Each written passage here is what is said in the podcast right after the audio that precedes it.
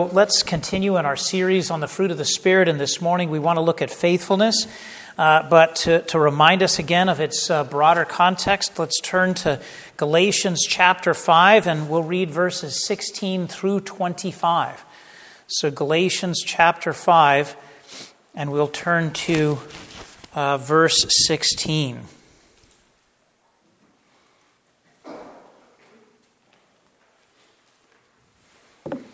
Let's give attention to the reading of God's Word, Galatians chapter 5, beginning in verse 16. Hear now the Word of God. But I say, walk by the Spirit, and you will not gratify the desires of the flesh. For the desires of the flesh are against the Spirit, and the desires of the Spirit are against the flesh. For these are opposed to each other to keep you from doing the things you want to do. But if you are led by the Spirit, you are not under the law. Now the works of the flesh are evident sexual immorality, impurity, sensuality, idolatry, sorcery, enmity, strife, jealousy, fits of anger, rivalries, dissensions, divisions, envy, drunkenness, orgies, and things like these. I warn you, as I warned you before, that those who do such things will not inherit the kingdom of God. But the fruit of the Spirit is love, joy, peace, patience kindness, goodness, faithfulness, gentleness, self control.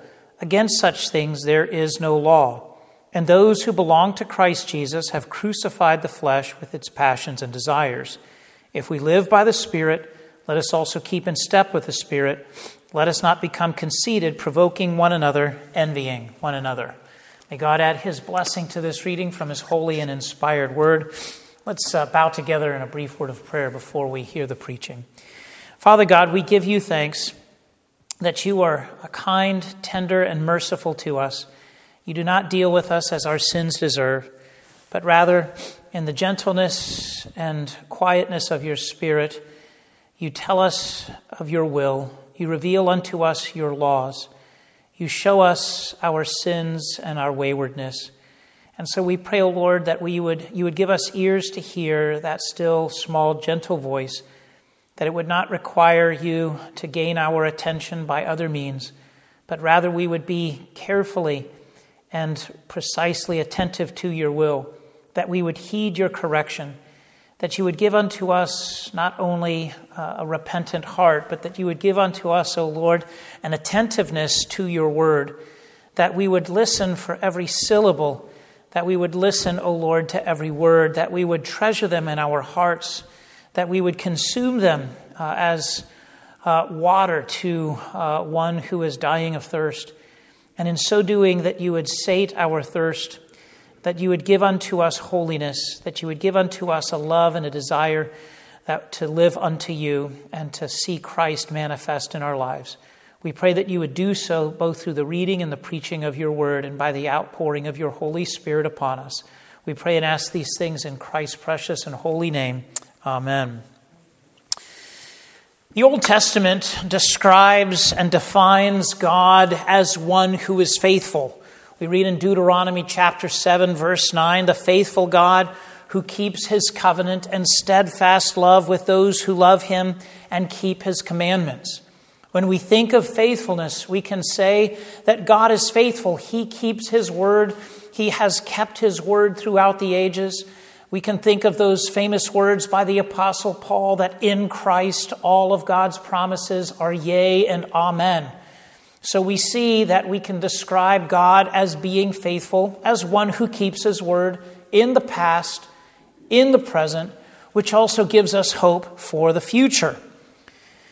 At the same time, when we think of the fruit of the Spirit, we have to descend from the faithful God to us, his people, and we have to ask ourselves how is it that we, as the people of God, can manifest faithfulness? And in human terms, the Bible describes and gives us a number of different characteristics that defines what it means to be faithful. In 2 Chronicles 31:18, that passage describes faithfulness as keeping one's self holy. In other words, undefiled by the sin of the world. Second Chronicles chapter 31 verse 20 talks about faithfulness in terms of obediently following God's revealed will. In other words, if God says, Thou shalt not covet, that would mean that we would not covet, and that would be an expression of faithfulness to God's revealed will. Psalm 78, verse 37, describes faithfulness as remaining steadfast to the Lord. In other words, if God calls us unto his will to be obedient unto it, that people would be able to describe us as being steadfast, as being persistent, as being one who sticks closely to God and to his word. Proverbs 14:5 describes one who is faithful as one who is honest. You know, if you think about that, it may not immediately seem relevant, but it is if being faithful means that we are supposed to follow God's will, and part of God's will says that we are not to lie, but that we are to speak the truth in love, then one who is truthful would be one who is faithful. In addition to this, we can see in Matthew chapter 25, verse 21, in one of Christ's parables, where he describes the obedient and wise servant as one who is faithful. In other words, it's someone who trustfully, faithfully uh, follows the will of his master.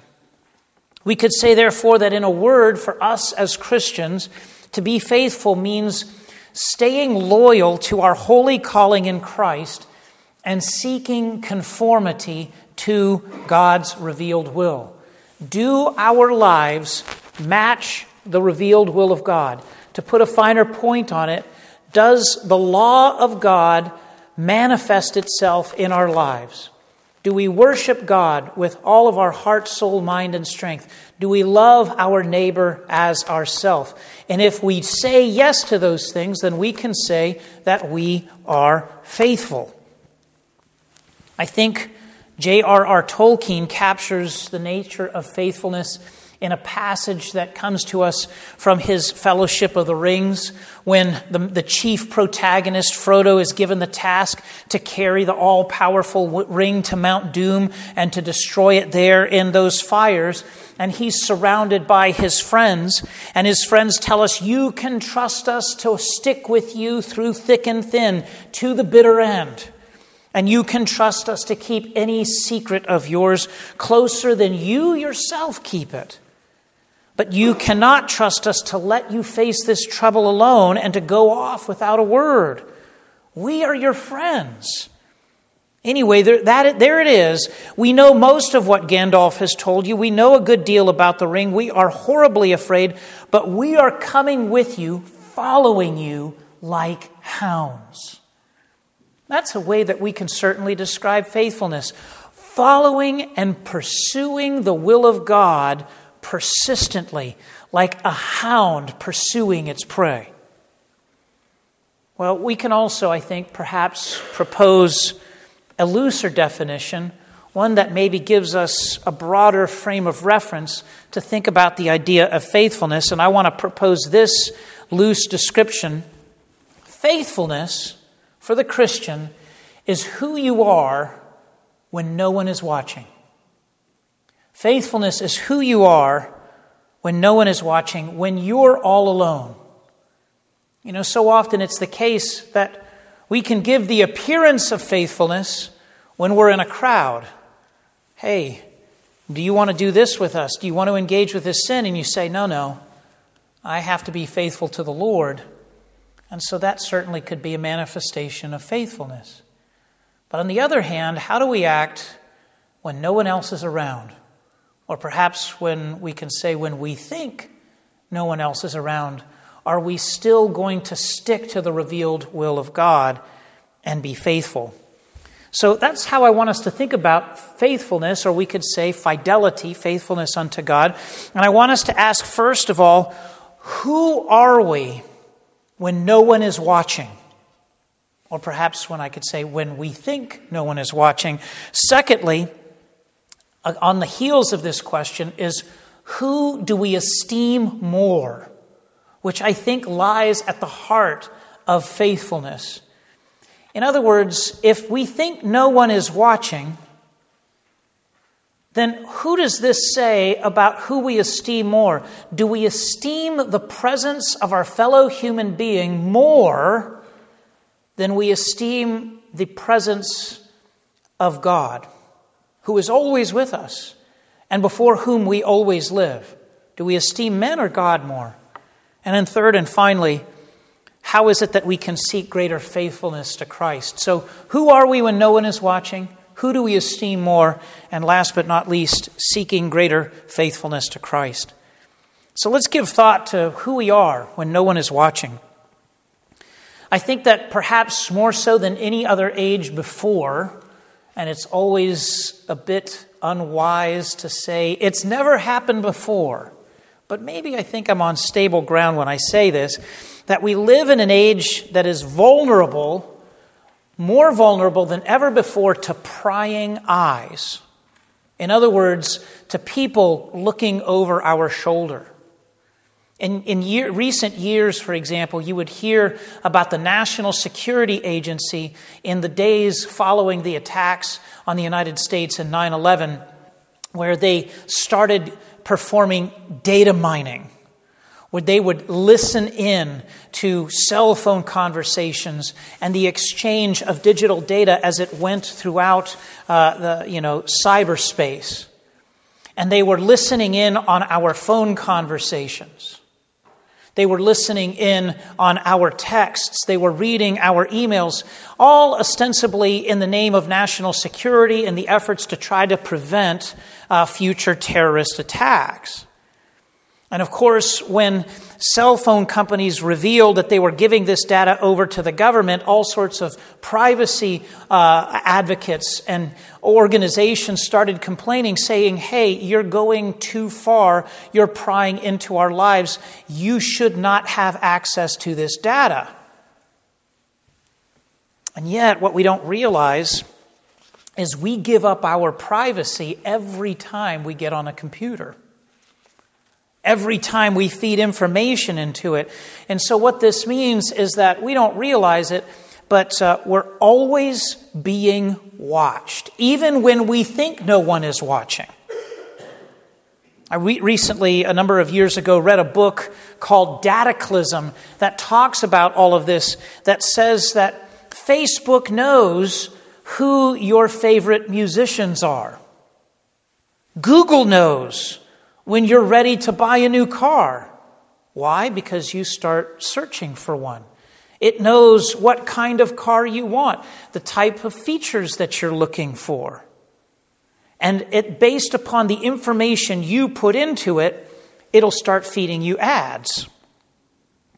Google knows when you're angry or when you're lonely or if one of your relatives has cancer. All the tech companies have to do is look at the information we feed into the internet, and it reveals who we are when we think no one is watching. Because we sit there by ourselves in our homes and we type information in, but there are thousands of people, tens of thousands of people looking at that data. We're not alone. What do they see? Do they see faithfulness? Do they see unfaithfulness? There's all sorts of troubling statistics out there that says that when we think that we're alone, and by we, I mean the generic we, the human race we, that when we think no one is watching, we're doing all kinds of things that we shouldn't be doing. Now, I'm about to do math, which can be very dangerous, okay? So bear with me. But let's just pick a really round number so that I can get the math right.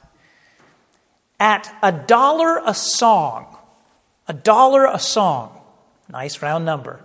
If it had been like 97 cents, we would have been in a lot of trouble. But at a dollar a song, there are 20 billion digital songs stolen per year. Songs that people illegally download on the internet. So the math on that is $20 billion. Are you impressed? $20 billion stolen annually from artists, record labels, distributors, and stores, online stores that might otherwise turn a profit on that sale. Only, according to re- research that I did, only one in 40 songs is paid for. So for every 40 songs that are out there, 39 of them are stolen. Estimates are that they place that 50 million movies are downloaded per year, at least as of 2010, with 49 million of them being stolen. Who are we when we think nobody's watching? With plagiarism, this is an increasingly uh, uh, you know, common uh, issue of stealing intellectual property. A study back in 2005 revealed that as many as 70% of college students admitted to some form of cheating. 77% didn't believe that internet plagiarism was a serious issue. And this is now, this is now getting even further accelerated with more moral and immoral gasoline being uh, poured onto the fires. And that it's crazy. Um, you know, my, my son is into computers a lot. And I was impressed. I looked at him. He's like, I said, You did all of this coding? Did you cut and paste it? He's like, No, no, I wrote that coding myself. And I was like, I have no idea what you're doing. But he was, he's been asked by his school to give a presentation on artificial intelligence because he's been using it and nobody at the school knows about it. So he says, Would you come into the faculty meeting to talk to the faculty about artificial intelligence? He's 12. I'm worried. but he showed me, he's like, I need to make a milkshake, Dad. And I was like, Make a milkshake? Well, just look up a recipe on the internet. No, I'm going to use artificial intelligence. And I'm going to ask it, Give me a milkshake recipe. And it pops up a milkshake recipe. He says, But he says, I want it with the following ingredients. And it popped up this thing. That may not seem all that significant until you say, Write me a thousand word essay on this book that I'm reading so that I can turn it in as an assignment to school when I haven't read, read the book. All of a sudden, it crosses a line of immorality. Who are we when nobody, we think nobody's watching? Are we going to use artificial intelligence to, to generate these types of things? We might think, oh, well, that stuff just happens in school. But in the course of my ministry, I know of at least two different churches who had to fire their pastors for sermon plagiarizing. They were in a jam and they decided to download sermons and just to pass them off as their own. Foolishly, Tim Keller sermons. You'd think maybe you should pick somebody that's not so well known. You know, if, if you're going to do that, not that you should. But there are places like sermoncentral.com, sermonspice.com, desperatepreacher.com. Who are we? And how do we act when we think that no one is watching? Are we faithful?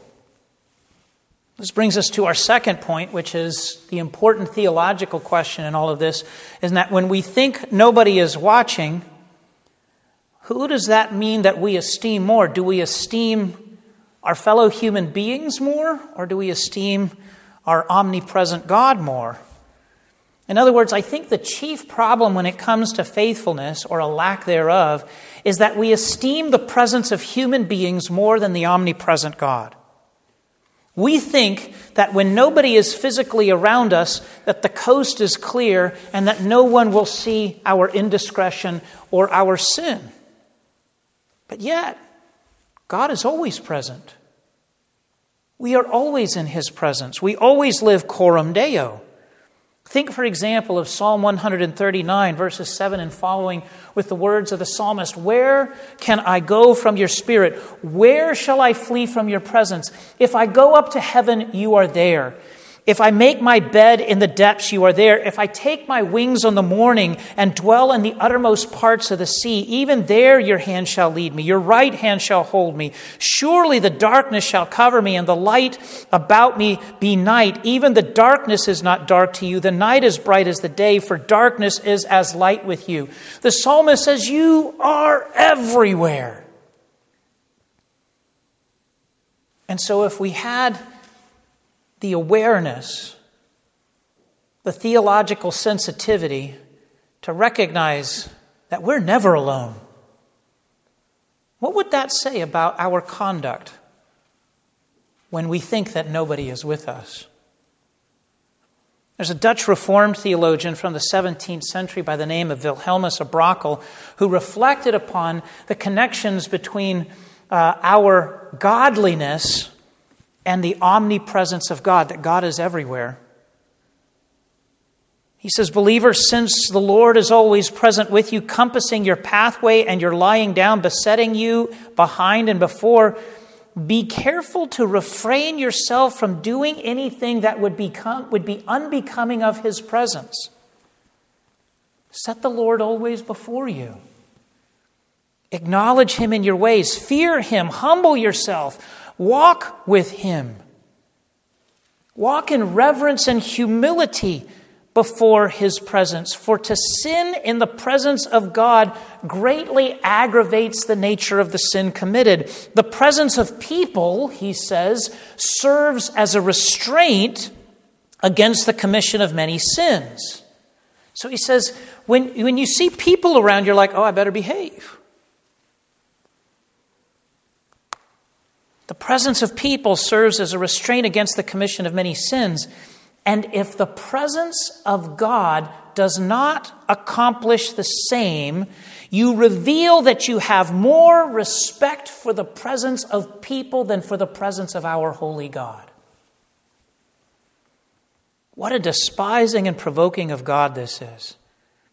Therefore, let your reverence for the presence of God prevent your sinning against Him and let it motivate you to live a life pleasing to the Lord. So I want to I want to work our way into this, be it ever so briefly, to get us to think about this. In that, if we re, if we refrain from sin because people are around, what we're failing to do is to remember that God is always present. And we're esteeming the, the, the, presence of people more than the presence of our holy God. So we're giving more deference to people than to God. That's the first problem. But I want to take it a step further. I want to take it a step further because at the end of the day, our motivation for faithfulness should not merely be because of the presence of God, as important as that is. Think about it this way Are we merely refraining from sin because somebody's watching?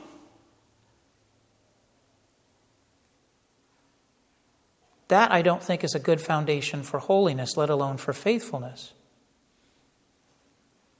In other words, it's kind of like driving down the road and you'll obey the speed limit so long as the police officer is within eyeshot. You know, you ever have that happen? You're going down the road and you're on a road trip and there's a police car driving at like 64 miles an hour? And there's a line of traffic behind him because nobody has the guts to ease on out and, and, and to go past the police officer because they're afraid they'll get, they'll, get, they'll get picked up. They'll get, they'll get the ticket. And then the police officer pulls off at the exit, and it's almost like everybody breathes a collective sigh of relief as they stomp the accelerator and race off down the road. Well, that wouldn't happen if you knew that every mile there's a camera and it's clocking everybody. What if there were no police officers, no cameras, and you could get away with whatever? Would we still obey the speed limit?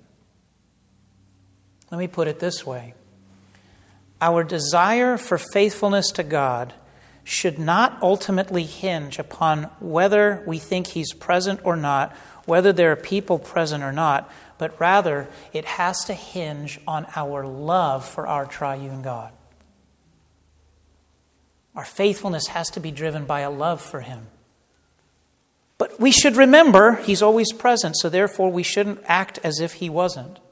We shouldn't esteem the presence of human beings more than our holy God, but it has to be driven by a love for Him. So that no matter who is there, we always want to be faithful. Which brings us to our third and final point of seeking greater fidelity, faithfulness to God, is that if we seek to be more faithful by our own strength, I think we're ultimately going to fall short. Faithfulness is not about us kind of buckling down, trying harder, uh, trying to do the best that we can, but rather it's ultimately about looking outward to Christ. Again, as I've highlighted this throughout each of our messages upon the fruit of the Spirit, we have to remember that, uh, that Christ is the source of our faithfulness, which means we first have to confess our faithlessness and thereby receive God's faithfulness in his covenant, covenant promises to Christ. 1 John 1 9, if we confess our sins, he is faithful and just to forgive us our sins and to cleanse us from our unrighteousness. So, our faithfulness first and foremost begins with confessing our unfaithfulness. Oh Lord, I cannot do this. I am unfaithful to you. Please forgive me of my, my lack of faithfulness and enable me to love you more. And so we have we cannot forget that faithfulness comes through our union with Christ as we lay upon the, the, the, work of Christ, as we lay hold of it through the sanctifying power of the Holy Spirit. Again, remember, it ain't called the fruit of the Spirit for nothing. Our, our ability to be faithful comes through the gospel. It comes through the power of Christ's intercessory work. It comes through the outpouring of the Spirit through Christ which means I think that we regularly have to look into the mirror of the law to recognize the depths to which it calls us. I think the scriptures give us the knowledge of God's will because only when we know His will can we be faithful to it. When the psalmist, for example, reflects upon the godliness and the righteousness of the man in Psalm 1, I think it primarily refers first and foremost to Christ when it describes him as his delight is in the law of the Lord. On his law he meditates day and night. This, I think, was the nature of Christ's holiness, that he was continually reflecting upon the law of God. But what Christ does is he saves us, he unites us to himself, and he gives us the mind of Christ so that as we possess the mind of Christ, the faithful Christian therefore finds the, the source and fount of his holiness and faithfulness in the Word of God by meditating upon his law day and night. You know, one of the, one of the questions that people ask is how do I become godlier? How do I become more faithful? And I think I spoke of this last week in that we have to pickle ourselves in the gospel of Christ, pickle ourselves in the Word of God, so that when you prick your finger, the Word of God flows out. And when it is that way, when it is infused in you, when the Word of God courses through you, when you meditate upon the Word of God day and night, it becomes second nature. It's not something that you have to think about, it becomes instinctive. And again, it's, it's, it's, I didn't plan it, it just worked out this way. I have question 115 of the Heidelberg Catechism in my sermon notes. In the, if in this life no one can keep the Ten Commandments perfectly, why does God have them preached so strictly? First, that throughout our life we may more and more become aware of our sinful nature, beginning with repentance, and therefore seek more eagerly the forgiveness of our sins and righteousness in Christ, finding the source of our faithfulness in Christ, not in ourselves Second, that we may be zealous for good deeds and constantly pray to God for the grace of the Holy Spirit there it is, pickling ourselves in the gospel of Christ, that he may more and more renew us after God's image until after this life we reach the goal of perfection. Perfection doesn't come in this life, but it doesn't mean that we do not strive for it. The scriptures and God, for that matter, are not interested in our lip service. They're not interested in external formalism where we give the appearance of holiness. The prophets regularly and vehemently condemn such things. Hosea 6 6, for I desire steadfast love and not sacrifice, the knowledge of God rather than burnt offerings. You can take all of these burnt offerings, God says. I want your faithfulness. Micah 6 8, He has told you, O man, what is good, and what does the Lord require of you but to do justice, and to love kindness, and to walk humbly with your God. Think about it. The 10th commandment is against coveting, which is a motive of the heart. It's one, it's the, one of the few commandments, or one of the only commandments, really, for which we can say there's ostensibly little outwardly visible, at least initially, in terms of its, of its violation or in terms of its keeping we can all be very good stealth coveters. Because all it requires is a glance, all it requires is a look, and you think, boy, I wish I could have that, whatever it may be. Nobody may know that what you're, what you're desiring. Nobody can detect necessarily your coveting until, of course, maybe that coveting manifests itself in external actions. In other words, from the very outset, God intended for salvation to be not merely external, but to go into the very heart of hearts, to the point where the gospel of Christ not only shapes our outward actions, but our inward motives. So that in this sense, faithfulness does not begin without, it begins within. Faithfulness must begin with the gospel shaped heart. Then and only then can we live outwardly in a faithful manner. It's only Christ through the Spirit who can change our motives. It is only Christ through the Spirit and His gospel who can make us faithful. Beloved, remember this God is faithful. God has been, is, and will be faithful to give you His grace to enable you to be faithful. In other words, to stick close to God even when nobody is watching. Jeremiah writes in Lamentations 3:22 and following the steadfast love of the Lord never ceases his mercies never come to an end. They are new every morning. Great is your faithfulness. The Lord is my portion says my soul. Therefore I will hope in him. He renews his grace each and every day to enable us to be faithful. But one of the most I think comforting words in all of the scriptures to me in this note are the closing lines of Psalm 23 that continually reminds me of God's faithfulness to save me, to sanctify me, to make me faithful. When we read in the Psalm 23, verse 6, it says, Surely goodness and mercy shall follow. Don't like that translation. I've said this before. It's not follow. Surely goodness and mercy shall pursue me all the days of my life, is what the psalmist says. That's different. To be pursued is to be chased. God's surely goodness and mercy shall pursue us all the days of our life. He is faithful, and He will make us faithful if we surrender to the grace of the gospel in Christ. So draw nigh unto Christ through his word, through prayer. Pray that we would be mindful that we always live in the presence of God and that we would live accordingly. Pray that God would give unto us a love so much more so for our triune God than anything else in this world, that whether people are present or not, we would be faithful. Pray that Christ, through His Spirit, would enable you to be faithful, that you would be the same person in public and in private, so that your Spirit given faithfulness would shine forth even when no one else but our triune God is present. Let's bow together in a word of prayer. Father God, we give you thanks for your faithfulness throughout the ages. Even though we do not deserve your fidelity, you have graciously, undeservedly, miraculously given it to us in Christ through your Spirit. What wonderful manner of love is this that we should be called children of God, and so we are.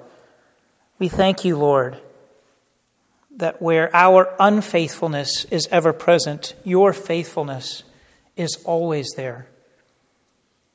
While we regularly engage in sin, O Lord, when we think no one is watching, you regularly engage in keeping your word. While we regularly manifest unrighteousness, you give unto us your righteousness, our unholiness for your holiness. Oh, Father, save us. Save us from ourselves. Save us from our wanton and wicked desires. Save us, O Lord, from our lack of faithfulness. But we know that we cannot be faithful unto you unless you give us a great and unsurpassing love for you, our triune God. Pour out your grace and mercy in Christ that we may love you with all of our heart, soul, mind, and strength. That whether people are present or absent, we would always be faithful to your word. That we would love you. That we would love our neighbor above ourselves. And in this way, O Father, through our faithfulness, we would bring glory to your name. We pray and ask all of these things in Christ's precious and holy name. Amen.